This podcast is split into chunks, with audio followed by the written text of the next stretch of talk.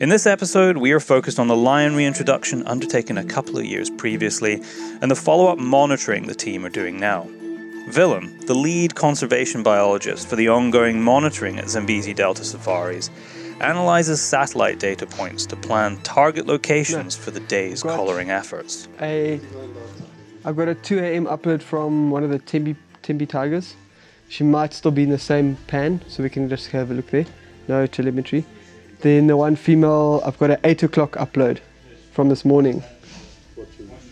Uh, the one that's on the border with Coutada 10. No telemetry. Then I've got a Mosmel upload from like now. But it's like, actually want to collar one of the Salby males. So we are in the process of checking uh, some of the most recent uploads from our lions, um, and with this we'll be able to determine the GPS location of of the lions, the, the various prides, and um, and hopefully get a recent upload so that we can go out and track this lion. Our goal is to try and collar, recollar one of these lions. Um, and yeah, we just hope that one of the, the uploads are, are nice and fresh. Um, we are, yeah, just about to get an afternoon upload, so we're just gonna have a look now and see if that comes through. And how often do you get them? So with these collars, um, you can you can set the, the frequency at which the, the GPS uploads come through. Um, at the moment, most of the line collars are set on every four hours, and um, and that's fairly sufficient for us to determine where the lines are moving. Um, and so, yeah, right here you can actually see the various locations of the animals. So our target lioness at the moment is this female and we've actually uh, we've had an upload from her from lunchtime so this is this is good news You are listening to the Into the Wilderness podcast, a Modern Huntsman production, and the last episode in a special series presented by the Cabela Family Foundation.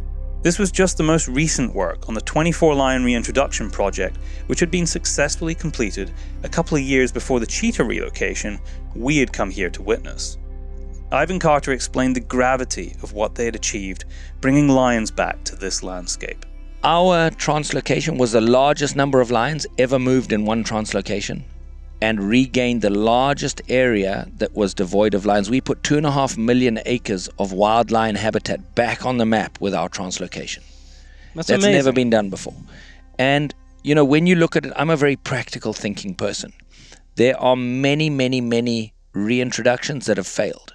Five lions here, four lions there, three lions there, eight lions there. Why do you think we brought 24? Because we knew we were going to lose some.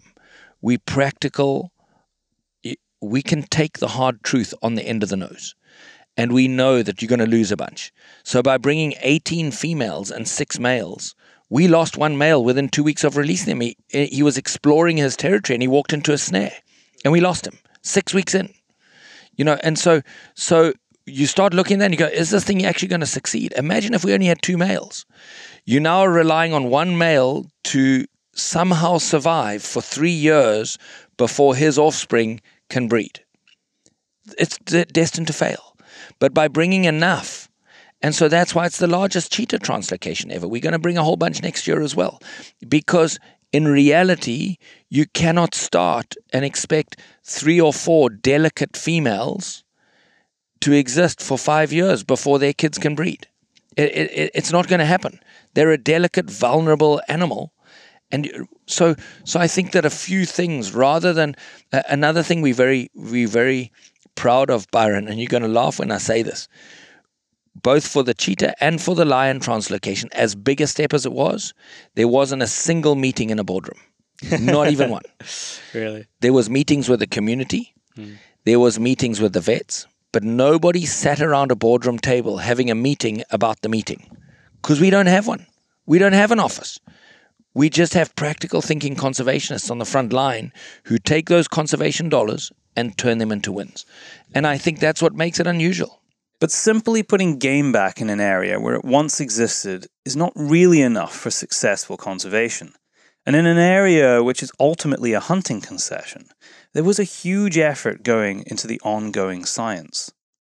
I asked Mark Haldane why this was important. I think that we've actually come out pretty unscathed with uh, with the uh, rabid anti-hunters because look, they've got nothing to really attack us on because everything we've done here is is is scientifically backed up.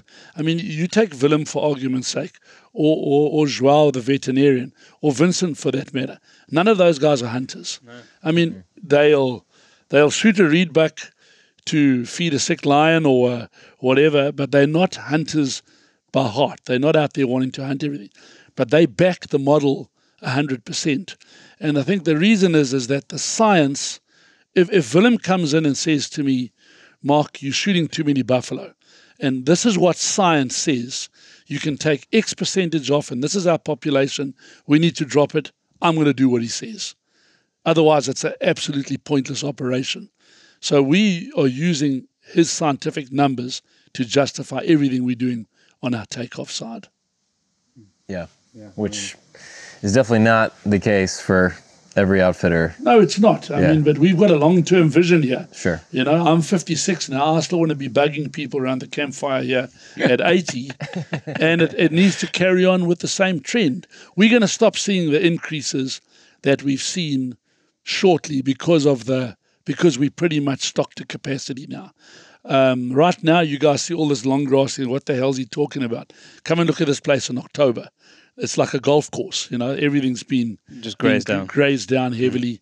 The buffalo move deeper and deeper into the swamps as the water recedes, but uh, it gets it gets grazed. So, yeah, I think that on our plains game numbers, uh, we'll definitely see see them leveling off within the next couple of years.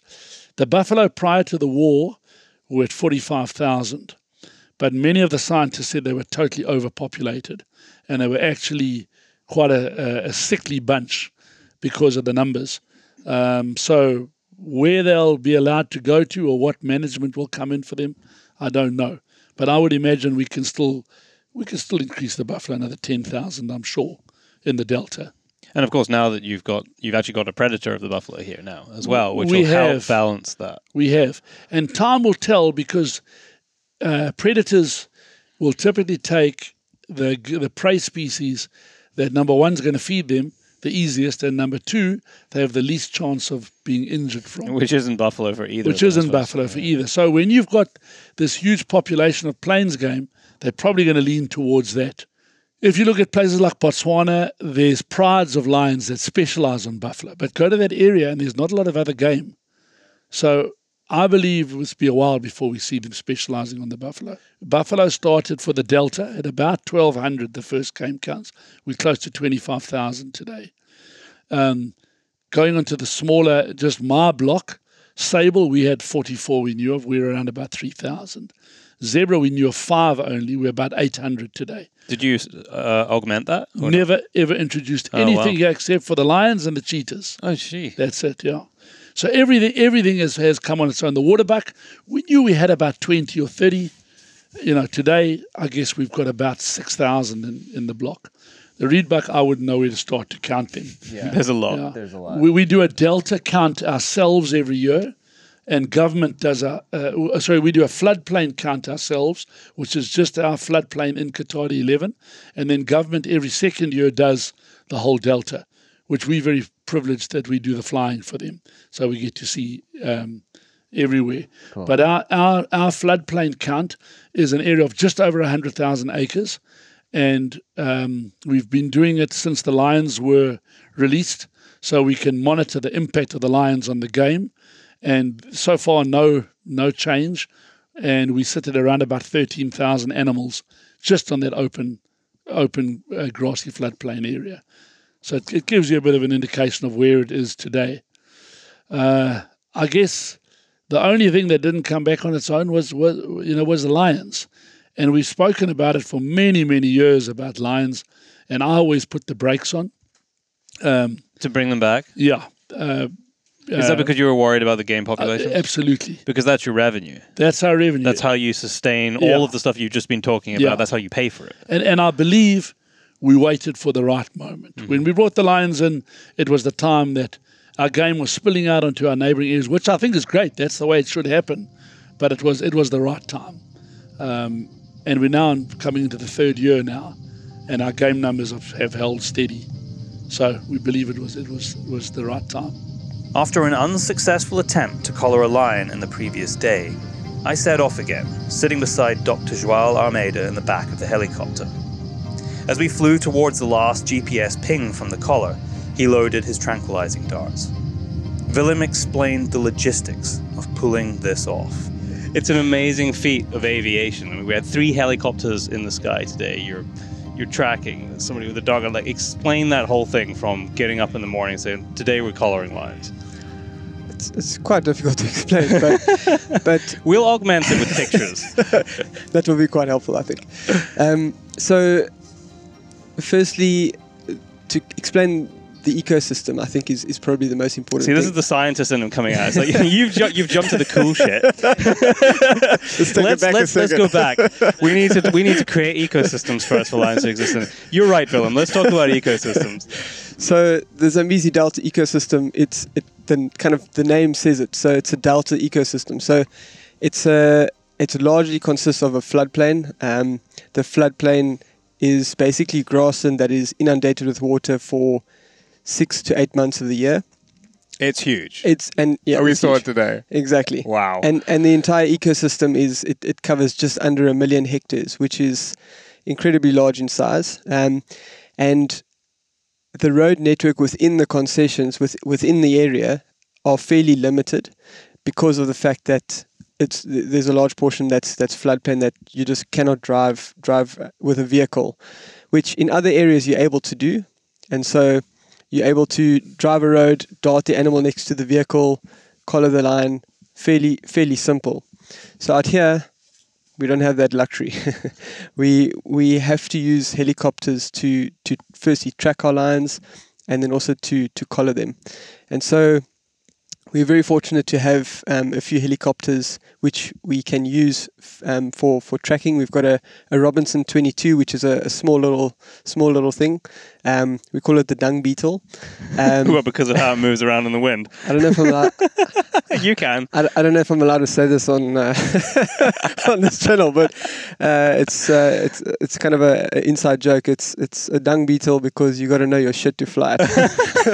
I can see that. because uh, in the wind that thing does it becomes a little bit like a rag doll if you if you don't uh, if you don't know too well. But um, so we've got a small helicopter that we use for for actually tracking the lines, um, and then we've got a few bigger helicopters that we use to to dart.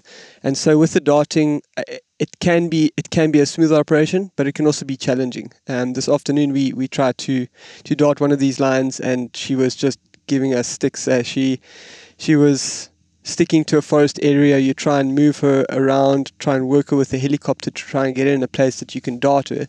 And um, sometimes they just don't respond to the helicopter.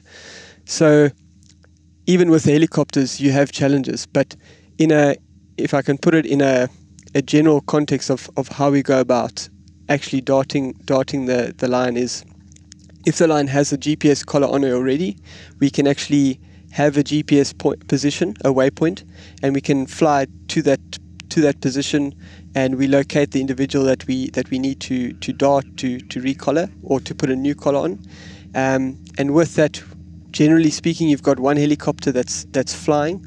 Um, that's that's looking for the searching for the line and that will do the darting and um, you usually this is a little bit more on the technical side is you usually want to have the line in a, in a bit of a run so that you can dart it from from the backside I Um, noticed that today. Yeah. yeah so and and uh, it's not easy the the lines are often running f- at full speed um, the helicopter is, is following um, firstly the, the the pilot has to know know his his uh, how to do He it. needs his shit. He needs to know his shit. exactly so exactly I mean, you, the pilots you have here are uh, just some of the Yeah. most insanely good pilots. exactly most insanely good pilots I've ever flown with. So I must say, one of them does have roughly about ten thousand hours of, of flying time, which is quite a quite a major milestone. Is that for Peter? Peter Peter Yeah. Pilstein, yeah. I believe that qualifies you as a master Yes. in in uh, I forget who said that that it takes ten thousand hours to. Re- Oh yeah, of course. Yeah, for anything. Yeah. Yeah, for any. Wow. And also, when, when it comes to game work, it's it's it's almost less about uh, particularly in the game game capture, game darting industry, it's it's a lot more about knowing the animals, and and you know being a good pilot. It kind of comes comes with time, but knowing the animals is is probably the most important thing. Because you've got to be able to read them. Yeah? Exactly. So, So, if he you know, knows like lions moving this direction, it's probably going to cut like that. Because you've got somebody out the back of the helicopter, the vet, exactly. with his finger on the trigger, waiting for that tiny, tiny, tiny window to be able to put a dart in the back end of a lion. Exactly, and so so fortunately we have we've got a few pilots that that are really experienced, um, and we I'm going to name drop as well. Go for it. um, we've got uh, an incredible vet um, that is based in in Maputo in, in Mozambique. Uh, his name is Dr. João Almeida, and um, he's done most of our, our uh, darting and, and collaring of, of lions, elephants, um, and a bunch of other species as well. And um, he's just you know really confident. So he's the guy that sits behind the pilot, and he's darting out of the helicopter as the pilot's getting closer to to that cat. Now there's a dude who's enthused by his job. I was watching him today in the helicopter and it's like, you love every second of this. Like No, you could see him savoring it. Yeah. And yeah, Joao's got a lot of Portuguese swagger for sure. Of course, you can't you can't be in Mozambique without it. yeah. I almost feel like he probably would have been like a high end footballer if he wasn't doing this. Yeah. I, I asked him if he liked football. He goes, I would not be Portuguese if I did not. Well, there you go. um, and then from from from that point, the dart goes off. It's a successful hit. What's next? Well, for, yeah, if it's a successful hit, you are pretty happy at that moment. Um, often the dart does does end up missing missing the the line. But, Um, but to be fair, in the four collarings that have happened, five collarings in the last three days, he's hit every single one. exactly. He has not missed since we've He been did here. miss one today, One- but we one won't, we miss. won't, we won't Oh, talk you about did. that. but, but, but you've also darted an elephant. I mean, an elephant's pretty big, but Yeah. still, I mean, it's still difficult. Yeah, no, um, but an elephant as well. because I mean you're moving in a moving Yeah. uh, object. I know trying a to film from one of those bloody things. It's like it's almost impossible. It's vibrating and swishing and No, it's it's it's very challenging. But so let's let's take the example of you you've darted the animal. So the animal's been darted. It's it looks like a good dart. The dart's gone gone in the rump, in in the leg somewhere, um, which means it's it's in the muscle. The the drug inside the dart, which is it's a specific combination of drugs with a specific dosage. The dosage varies based on whether it's uh, an adult, a youngster, um, a male or a female, um, and it, it's kind of more on the size of, of the animal. Um, and so the, the dosage and, and the combination of drugs um, will take roughly the, the one that, that Dr. Joao uses. It will take roughly around six six to eight minutes for the animal to to fully be sedated. Um, and so as you as you witnessed um, with with the lion collarings, is wh- what you end up doing is you you would like that animal not to go and hide in a bush because if that animal's not fully fully asleep, you have to walk in there and, and, and confront that animal on foot, which is, is not the safest thing to do. So ideally, what you would like to do, what the pilot's the pilot's job is to try and circle around the lion and try and position the lion in a in a place where it's fairly open and it's it's minimal risk to the people on the ground walking in. If that makes sense. and and, and this is why today it was really th- thick thick grass. I mean, some of it was like as high as our heads. You went in with some safety. Yes, we did. After Joao successfully darted the targeted male lion, we landed in the helicopter and moved in through the tall grasses, carefully edging towards where we'd seen him go down. Joao gave me the backstory of the lion, which now lay at our feet. Apart from the steady rise and fall of his chest, he lay motionless. Yet the immense power and grandeur of this animal was moving. So this lion and his brother, we assume his brother, a coalition of two males. They, we think, uh, about last year we got a report from a community in southern Mozambique, and um, about two lions walking amongst the community, and they killed two cows, and the people were really scared. Guys, just please, really keep it, keep it down with this one. And um, Our team, actually, our two Mozambique vets deployed that same night. They managed to dart the two lions. Um, and then they drove him for about five hours to uh, an enclosure where we have in Karingani Game Reserve, which is a partner, and he has enclosure for this type of situations. So we put the animals in the enclosure, not knowing what to do, and um, started making contacts and got in touch with the Zambezi Delta, told them about the story. It was a perfect fit because there was not many mature males uh, in the Delta ecosystem. And so with Ivan, we put together the translocation operation with the support of the Cabela Family Foundation and uh, released the two animals in November last year. And they're growing. They're together with females. They probably have um, are gonna be the fathers of cubs. So it's a success story that doesn't happen a lot um, and proves many theories wrong. Back so up, yeah. so we do, we do take rifles with if we if we because go it in. can go wrong. I mean, we're kind of joking around here, but like this is actually it's.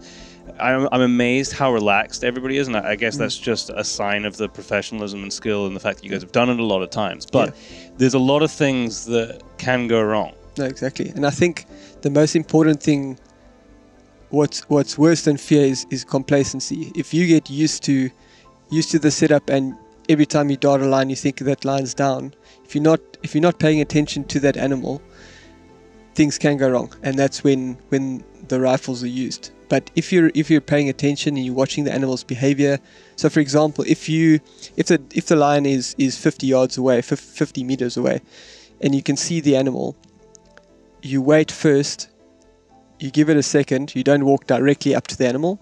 If you have a stick or a you know something something to throw at, at the at the animal, you try and hit it on the rump, not in the face. That would be quite yeah, not not too great. but you try and hit it on, on the leg just to see if it reacts to that. Because with the, the drug combination that, that Dr. Joao uses, it's it's quite the animal's still quite sensitive to, to stimulus. So whether it's sound, um, visual stimulus, so lights in, in the eyes, um, uh, you know, s- some kind of noise that, that, that causes them to, it, it causes them to wake up for a few seconds, and during that period, it's it's a dangerous period. You only need a few seconds with a lion or a leopard. Exactly, Things go wrong. split seconds. Just gonna get the dart out. Guys, if by any chance he stands and walks, everyone just stays quiet. He's gonna walk away from us. Okay? It can happen, very, very low chance. But if you keep it quiet and work calmly, it won't happen. Just the stimulus of uh, of people. So let's all stay on the same side. If that happens, just stay, stay put. Hmm? But long before any of this was possible, the ambitious project to reintroduce 24 lions to the area had to be funded.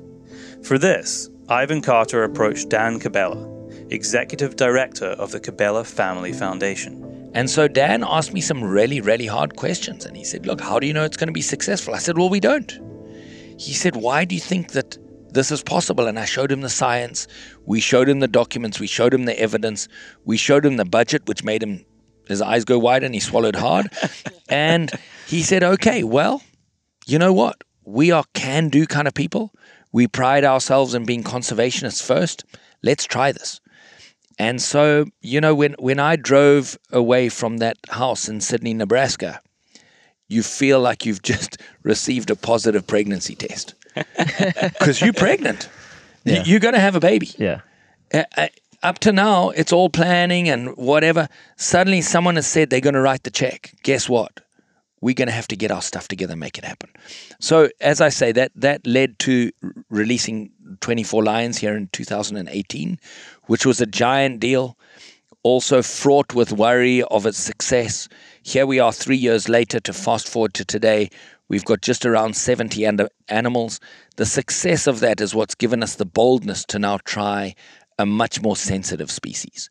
We don't want to wait too long for the cheetahs because cheetahs, one of the big enemies of cheetahs is lions. And so if we waited until the lions are fully populated, the cheetahs wouldn't have a chance.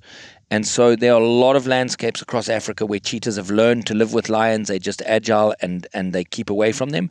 And so introducing these cheetahs at a time where the lions are not dominating the landscape, they're still growing, is, is the perfect time, we believe. And so it, it's certainly we're not out of the woods, but we've gone through some of the very, very difficult steps so far, and, and I think we're we're off on the right track anyway. And throughout the whole process, Dan was there, seeing that dollars for conservation were making a difference on the ground. When the lions were brought here, it's my understanding from looking at the pictures that they were just, and this se- might this will seem insane to people listening, that they were tranquilized and then just laid out in the back of a, a plane. They weren't in cages or boxes or No, that- anything. They were all laid out in the back of the plane. Th- that that's the absolute truth. and luckily, there was a vet on each plane to top them off if they started to move around a little bit. Um, but but uh, yeah, an entirely different process uh, with the lions. Yeah. What was it like for you here, seeing those lions get off the plane?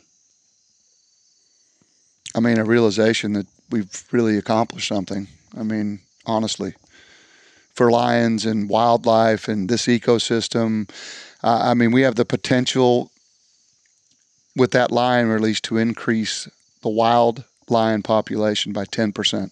I mean, that's And and just to qualify what you're saying for people listening, that's globally. That's not just in That's right. Mozambique. That's that's right. Yeah. and that's the goal.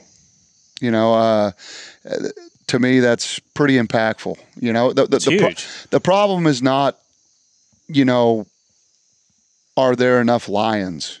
The problem is, is there enough space for lions? Yeah. And there's just really not a whole lot of places like this anymore. So uh, it is so incredibly important to protect this ecosystem. And the daily work required to make this happen came sharply into focus just days after the first lions were released, as Mark told us. I mean, within a week of releasing the lions, the first lion was in a gin trap. I can't tell you how devastating it was, and how much how much more hands-on we became, and how we up we upped the anti-poaching. A lion would move in an area, the anti-poaching would immediately go to that area and sweep the area and make sure there was no poaching, and you know, so the lions are a lot more robust than cheetahs. Um, I believe. I don't know a lot about cheetahs, and uh, it's going to be a steep. Good thing you've got. Vincent there Yeah, on Yeah. call. Get Vincent on Absolutely. Because yeah. there's a man who knows pretty much everything My there is to know about Yeah. cheetahs. So I think that right now we just got to batten down the hatches and make absolutely sure the cheetahs work. It's going to be a bit of a long haul. We've only got four females. Ideally, we'd like to have probably eight. So we'll we hope to bring in a couple more in the future. And I think it'll probably be a good five year project to get them to where we want them. Both the cheetah and lion relocations here represented two of the largest conservation wins and range expansions in more than a generation. And yet, there was something which felt a little odd about this. None of it had been backed by the big ticket names of the conservation world.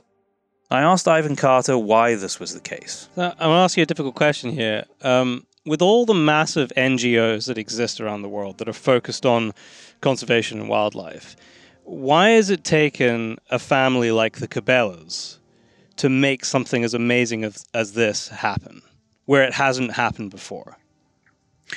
You know, Byron, that's a really solid question. You know, our foundation, let me back out of this. Our foundation, our pay line is more wildlife and a healthier ecosystem. If your efforts are not leading to more wildlife and a healthier ecosystem, the cold, hard truth is that it's wasted time.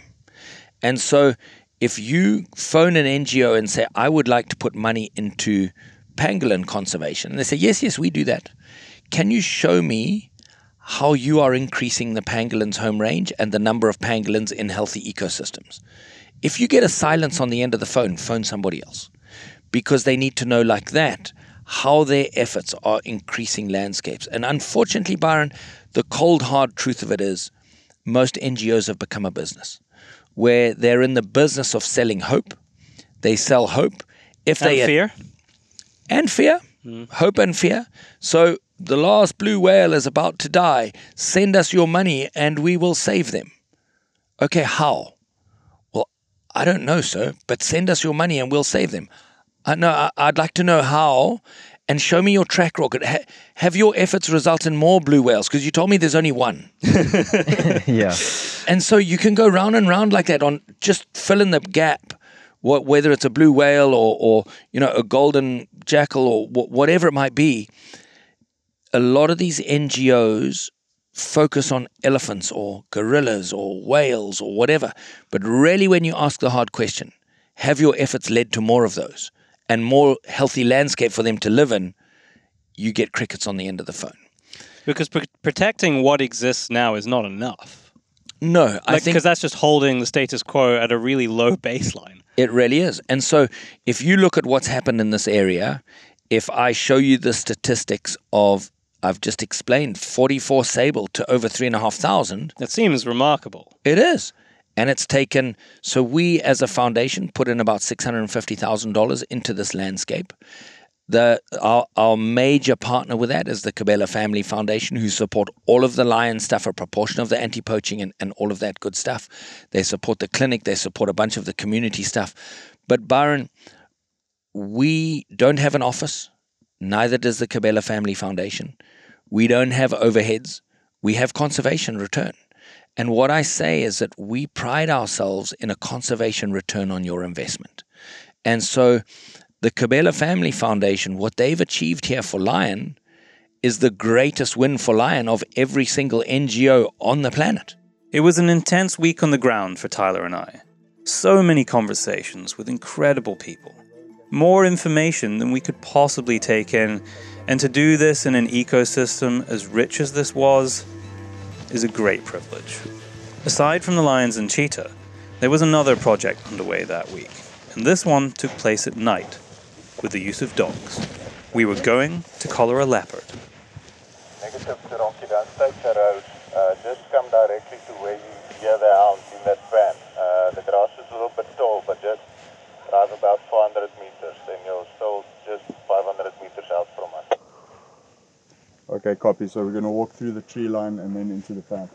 So at 2 a.m. on the fifth night in camp, I was struggling to fall asleep in my tent when I hear radio chatter from the camp office.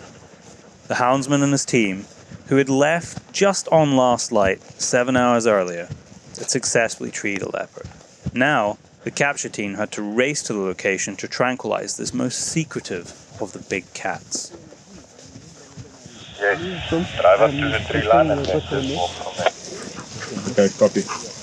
And we'll just get to that tree line and then walk in, and then they're in that pan on the other side. The grass is quite tall, and we'll just go through there. Yeah. We're on the edge of the pan, we're coming towards you now. But before we get any deeper into that night, it was important to me that I understood the purpose of collaring animals. For that, I turned to Willem, in charge of the ongoing monitoring programs. flying choppers around is, is not it's not cheap. Um, secondly, the the collars that we're purchasing are also not cheap. Um, and then following on on that is you've got the the tracking of of the animals, which is also in, a, in as I said in the in the dung beetle, um, which is also you need you need funding to be able to have that helicopter in the air to be able to track the lions. Um, so all of this is it's not cheap, and I guess the question is why do it? Why do you actually? What is the purpose of of collaring the lions? What you know? Why can't we just let them go? And so Especially when they're doing so well. exactly. Yeah. But the thing is, we only know they're doing well because we've collared them. So there's always that saying of knowledge is power, and I think with the more you know, the more you can react, the more you can conserve, the more you can manage. And so by collaring these lines, we can see exactly where their home ranges are. We know exactly which prides are moving where, how they're interacting with each other, um, whether there's mating going on, whether there's reproductive events going on. For example, if if a, a female lioness is, is is showing a star-shaped pattern, we know that lion that lioness has got cubs. Um, we can follow up, make sure that the cubs are fine. Um, we've had, you know, we we could even follow a few events of infanticide, which is which is when a another male lion comes in and kills the cubs of a female because it's not his. Um, and Oh, that's So you've seen that happen here. I know that it happens, but uh, you've actually been able to log W- that. we haven't witnessed it, but w- based on the collars, we we know that it happened because one of the females was showing star-shaped pattern, and another male came in straight into where that female was with the cub. We witnessed that cub that day. That night he came in, and uh, the day after the female started moving in long stretches and in a in a continuous pattern, not in a star-shaped pattern anymore. Cub gone. Cub gone. Amazing. And you, the, the incredible thing is you're able to tell this with some pings of data being Exactly. uploaded to the sky. Yeah, and and following up as well. Yeah. So I think we we from our side we just keep praising the Cabela Family Foundation for funding the the collars as well as the the tracking because without that, with such a vast landscape, it's as I said, it's it's about a million hectares. That'd be impossible. It's which I think, if my con- conversion is correct, I think it's just over two million acres. yeah, it's it's, almost, it's about double, I think, Yeah. per Yes. acres. Yeah. yeah. Um, and uh, you know, it's a massive area. There's no fences, which makes this place really incredible. Um, most most places in in or a lot of places in southern Africa are fenced because that that prevents the animals from moving out. But it takes away the wildness and it takes away the fact that the animals can can move out of the area and you know kind of utilize a broader area than being restricted to a specific area. You know, with with the fencing. So we don't know if these lions are going to move out of the area. They probably will at some stage, but we'll only know if we have collars on them. Um, and at the end of the day, we don't really want to put a collar on every individual. It, there's there's a lot of beauty in in seeing an uncollared lion in an open landscape. It's it's something really special. We've been able to witness that now with with the the second generation of of cubs being born. Um, and some have reached adulthood already and they're starting to disperse. And so that's really incredible to see. Um, but our kind of main goal is to make sure that we have the prides, the which are made up of the females and, and their cubs, their offspring, is to have those pri- as many of the prides as possible monitored so that we can see how they expand, how they how they split off, how they come together, um, and that then helps us provide the that that provides us with the data, and we can use that data to inform management of of how we actually conserve the species going forward into the future. Because it's cool to bring in lions, but the long term monitoring is actually what what will make sure that we can make management decisions. The monitoring not only allows the team at Zambezi Delta Safaris to better protect lions, it also factors into reducing the human wildlife conflict. Across Africa, from elephants to lions, this is a daily problem and represents the coalface of our interaction with nature in shared landscapes outside of protected fenced areas. Joao gave us an example of how people come into conflict with lions as they leave what is arguably Africa's most famous national park, Kruger, in South Africa. With lions, we do the same. Uh, we have a lots of lions crossing, especially from Kruger National Park into Mozambique. At that age that they disperse, about three years old, Kruger is at capacity, and so the animals disperse into Mozambique and they find themselves in, in community areas where there's cattle, there's nothing else to eat, so they chow cattle, and the people are scared, etc. And then what we try to do is if, if we identify animals like that, there are dispersals, so it's it's not an old male without teeth and injured that one must be put down because if I bring it here, it's going to cause problems here as well. Uh, but we try we try to simulate that dispersal um, movement by bringing animals to areas that um, can provide um, the space and the habitat for the for those dispersals to find new territory and new homes. And we did this last year, and it worked very well. So that and that line that I darted with you this afternoon, uh, this afternoon Yes. or this morning, Yeah. that was an example of that, was it? Correct. Yeah, the two brothers. Yes. Yeah. Uh, but it goes against. I mean, you read if you if you Google um, human human predator conflict and translocation, everyone says it doesn't work. Bec- On what basis? Why? Why historically? on the basis be, because historically is being done in a different way, and it's it's all about how you see things and how you you know what what you identify as it works or it doesn't. But most of the examples of those papers are either India with tigers, where the national parks are surrounded by cities, and a, a, a tiger leaves leaves that that protected area and chows cattle, and then they bring it back to that same area, and obviously it will keep on doing that because it's leaving in the first place for some reason. We don't do that, um, or or an old a old lion or a leopard that simply has no capacity to hunt naturally, so it finds an easier prey and keeps on doing that. Um, we, we do not do that. So identify animals that are dispersals. They found themselves in the wrong situation in the wrong area, and you identify. And then the the other critical component is where you're going to release them. You're not going to take them back to where they came out because they're going to just come out again. You're, and Mozambique has most of the protected areas or concessions in Mozambique are going through a restoration phase or rewilding phase, and so sort of getting ready for predators. Prey population is increasing, getting ready for predators, and so it's very easy to get those lines and and and translocate them to these areas that are actually what they're looking for. So in that sense, it works. We've proved it many times that it works. It was later that night, after sitting down to have this conversation with Joao, that we got the call to mount up and head out after the leopard. As we hear now, the team has arrived on location 30 minutes from camp, the dogs baying in the background.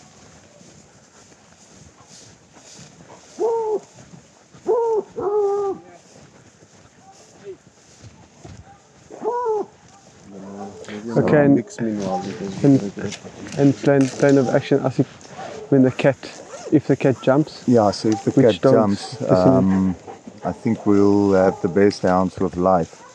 And then as Okay. soon as the, the cat uh, jumps, then life must let the hounds go so that they can chase the cat. Okay. Run it down. And just the rest of us just hold. Yeah, she's big. I'm guessing about 40 k's at least. When did you start running? Uh, I think we started about 11 o'clock. We found the track. Yeah. Uh, no, half past 10 we found the track. Jumped the first tree and then they chased her maybe about 80 yards. And then she climbed the second tree. So we're walking without torches so that we're not too conspicuous and put too much pressure on her. And I'll show you guys with the cameras where the cat is in the tree. It's nice and open, so it's quite a good shot. Before we shoot, yeah. Okay, because she must fall asleep in the tree. So Tell me what that experience is like. Darting a leopard in the dark, having treated with dogs. comes down after she's been shot. Um, I think I probably have a different perspective than anyone else, or at least most of the people there. Maybe Conrad has a similar to mine, which is, you know, I'm doing my job, and I've done it before, and I have two kids and a wife, and I I like my life, and obviously what we did yesterday is quite risky if you start thinking about it. So, you know, the main exercise for me before this is just, you know, get the job done and trust who's who's with you and trust the team. Um, yeah, we were so yesterday. So I'm I'm basically providing wildlife veterinary services to immobilize um, several animals during this week, but one of them was a leopard, um, and immobilized a leopard to be able to deploy a satellite collar that will then help um, a research project on on leopards in this area. And um, the method we used, it's quite novel. I think we're probably the only people doing it, uh, which is using a, a pack of, of tracking dogs to follow the tracks of leopards that are found during the night on the roads, and um, and as the as the dogs start chasing the leopard, the instinct of the leopard is to climb a tree, and then it stays there. And so, yeah, once the leopard was on the tree, um, it's actually so because you know I'm saying this this this method, and I, I really enjoy this method because I've caught leopard in many other ways, but the most common way to catch leopards for this type of, of exercise is deploying uh, um, cage traps. And you put a bait and you put a cage trap or several cage traps, and then the idea is that the leopard comes in and it, it actions a mechanism and, and gets trapped in the cage. But then it stresses. It stresses a lot. It's in a cage, and then you approach with vehicles, and it bites the cage, and sometimes you only check the cage the next day.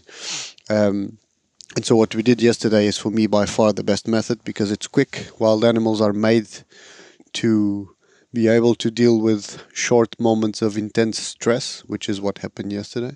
But as the stress gets prolonged, for example, in, in, in cage traps, that's when animals um, start, the stress starts really having an implication in health. Once everyone had their orders, Joao, Conrad, and fellow filmmaker Keenan moved in closer to the leopard for the shot. Stood back from the tree about 70 meters, I focused on getting a wider angle with my camera, trying to capture both the dart and the leopard. With the commotion of the dogs still baying around us, the shot went off.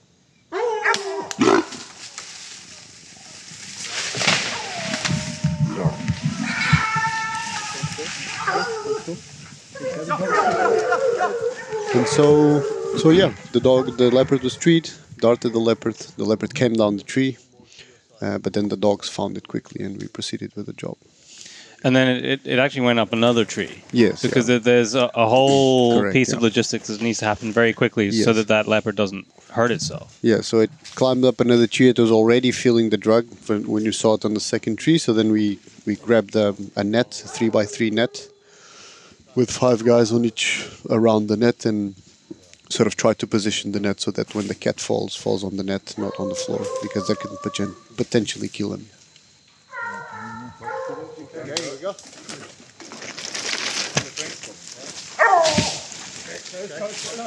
I think yesterday you wouldn't. Um, it wasn't that high. Um, but yeah, that's the procedure, and then you sort of expect it to fall, and when it falls, the stress of the of the fall and being around us sort of reverses a bit of the anesthesia, so it woke up again, and then um, and then a rodeo happened. yeah, a little bit of a rodeo. But I mean, in the end, it it, it went really well. Yeah. Um, I continue to vouch for this method, um, which came from from hunting methods. With the leopard successfully tranquilized, the team get quickly to work, fitting the collar and taking measurements they will use to add to their monitoring database. 48 and a half. 48 and a half. Neck circumference, 48 and a half. As well. Do you reckon uh, not going to grow much more, eh? Yeah, she's nice. and She's really, Let me just check. These, these things slip. But Yeah, it's fine. it's fine. eh? Don't think it's too tight. Eh? I mean, these are these are the, this is the same pack. This this pack does Correct. sometimes get used for hunting. Correct. Yeah. Yeah, I mean, you you alluded to the the risk and, and danger of it, and we were kind of joking around a little bit. But just just explain the gravity of this particular species because it's not something you want to mess with or get wrong. No, and probably leopards are one of the very few, if not only, species that, if given the chance to run or to attack, they will normally choose to attack. That's why they're so. Yeah, I don't mess around with a leopard. Uh, I'd much rather work with lions in this type of situations than leopards. But I think um, it's just a bit overwhelming for the animal, the dogs, um, and for us, the, the dogs are our, our protection. And and yeah, from all the, the work that Conrad has done over the years, he never had any any people getting hurt. So It's amazing, Just tells you considering how much he does it. Exactly. Yeah. But you can tell he's a very skilled houndsman. Yeah. Is that what they, is that what they get called here? Houndsman. Probably. Yeah. Not even sure. I call him a Viking because that's what he looks like, a Viking there with his spear. So I think uh, actually I think the leopard fears Conrad, not the dogs. Yeah. I we we were joking about Game of Thrones, and I feel like for anyone lis- listening who is familiar with Game of Thrones, I feel like Conrad would be House Bolton. Yes. Yeah. Yeah. yeah, Exactly. yeah. What yeah. I actually asked him for him to be present in the first three dates of my daughter. Just stay there in the That's corner with a right. spear. Yeah, yeah. Just looking. Time is up. Tap on the glass. Of course, it was important to ask the question we had posed to Willem about collaring lions. What indeed is the purpose of going to this effort? the first question I ask when I'm um, hired to do this type of work is okay what's what's the plan then because there's a lot of people collaring for fun or collaring without a plan and I don't you know I don't play with it um, but obviously I know these guys have been working with them and I'm not the best person to answer that question Willem will be or Dave but I do know that um, ultimately what they want to know is how is the leopard population in Coutada 11 um, evolving? Is it recovering? Is it stable? Is it a population that's healthy, that has a proportion of females that tell you that you know they they have a sustainable hunting quota? And so what they're trying to do is to do it right in terms of how how they hunt. Um, how they hunt leopard, how they manage um, their leopard population, and so it will ultimately benefit the ecosystem. As we came to an end of our time in Mozambique, there seemed little question that what had been achieved here and the work that was still being undertaken was a massive win for conservation. However, the uncomfortable truth, as Ivan had put it, was that this was built on a sustainable utilization model, where yes, hunting, and what many people refer to as trophy hunting, takes place. There's been this increasing uh, conversation and focus on sustainability and the sustainable use of natural resources. But wildlife always seems to kind of be excluded in that because I uh, because in my mind people don't like the idea of utilizing wildlife, but we're very happy to utilize livestock. So, Byron, this is an interesting conversation. I, I, I like this stuff a lot. I think it's really simple. Humans have reached critical mass.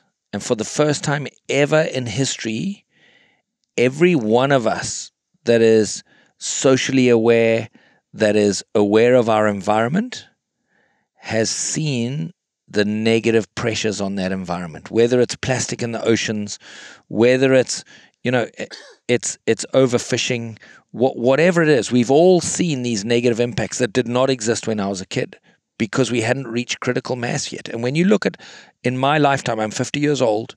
In my lifetime, in the last 50 years, what's happened to the human population, that curve is going through the sky and it's not showing any sign of slowing down.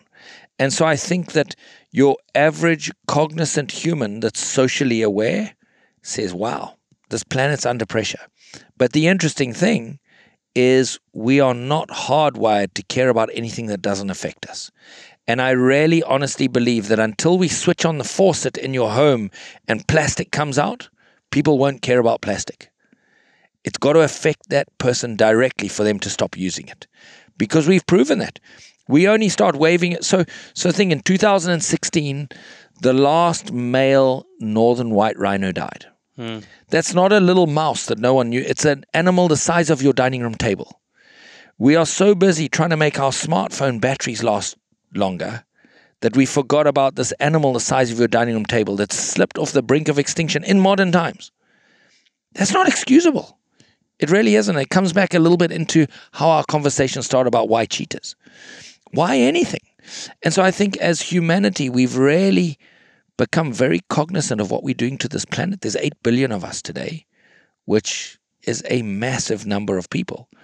And, you know, then you, you come to why could we, we're happy to eat livestock, but we're not happy to eat a kudu. You know, 96% of all mammals on Earth are humans and they're livestock and pets. 96%. So everything from a chimpanzee to a bat from a from an elephant to a whale to a is is every other mammal represents only four percent. So when you start looking at those kind of statistics, so then you say you you hear people say, "Well, I would never eat a whitetail because I think it's cruel." Okay, cool. So you'll eat a cow, but in order for that cow to exist, all of the wildlife has to be eliminated first, and that's fine because they don't see it. Mm. Then the cow. So because they feel like nothing's dying, there's no bloodshed for that, but that's that's living in blinkers. Yeah, and so the, the, the most common large animal on the planet is a cow. Why is that? Very simple. Because we can buy it, we can sell it, we can trade it, it has value to us. If you had the same thing with giraffes, where you could buy and sell and trade them and own them and eat them, and we'd have giraffes instead of cows. And everyone would go, wow, there's this really rare thing. It's called a cow. And, you know, people used to eat it. Now all we've got is giraffes. Because it's true. And you know, I, I, wrote a story once called Rhinos Are Like Potatoes.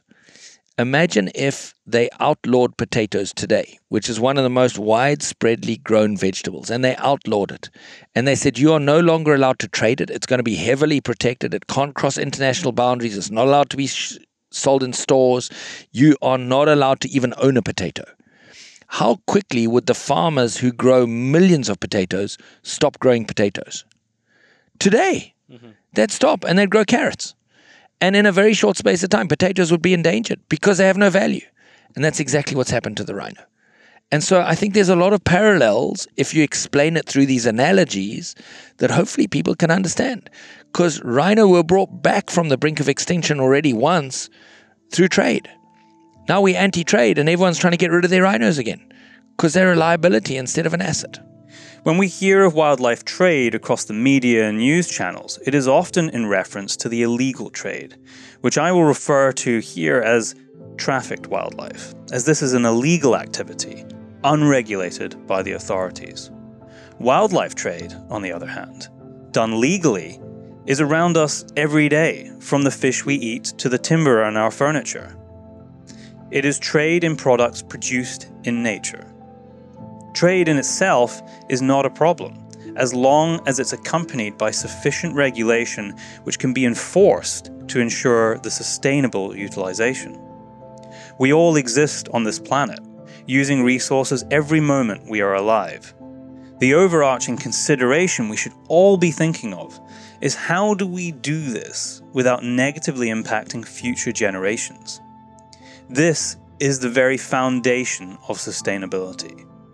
As Ivan continued to explain, trade can provide a massive conservation win.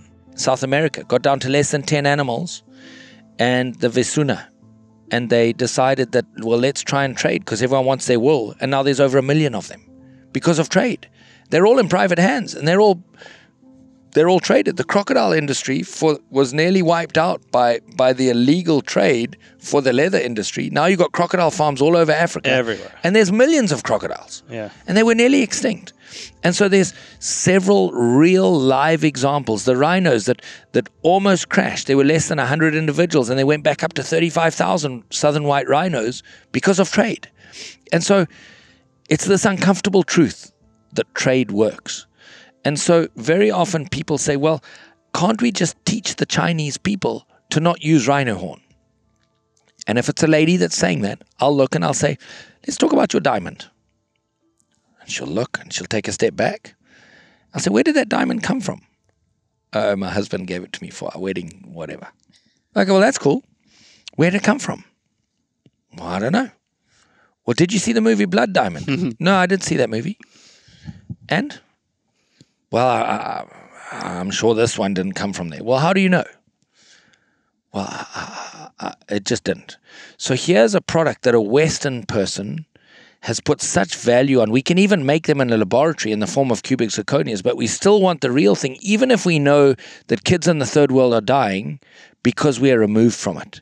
And so, as human beings, we are hardwired to to be absorbed in our self satisfaction. And so, how would you expect a Chinese person with 15,000 years of culture Yeah. of utilizing rhino horn, why would they turn away from it? We do the same thing with different things. And so, oh no, but rhino horn results in pain for the animal. Well, diamonds result in pain for people. Hmm. There's no different. And so when we draw these parallels, it becomes a very uncomfortable conversation for the people wanting the comforting lies. You know, and so I think that, you know, very often at the end of these these kind of podcasts, I get a bunch of hate mail because I talk fairly directly. I say, no problem. I don't care if you hate me. But if you hate me for telling the truth, I'm actually pretty pretty proud of that. As our time in Mozambique drew to a close, we had a lot to digest. Conservation is complex and nuanced and difficult. It requires not only money, but funds directed to the right people who have a long term vision. Ultimately, we need to think of ourselves as part of nature if we are to create landscapes where wildlife still has a place.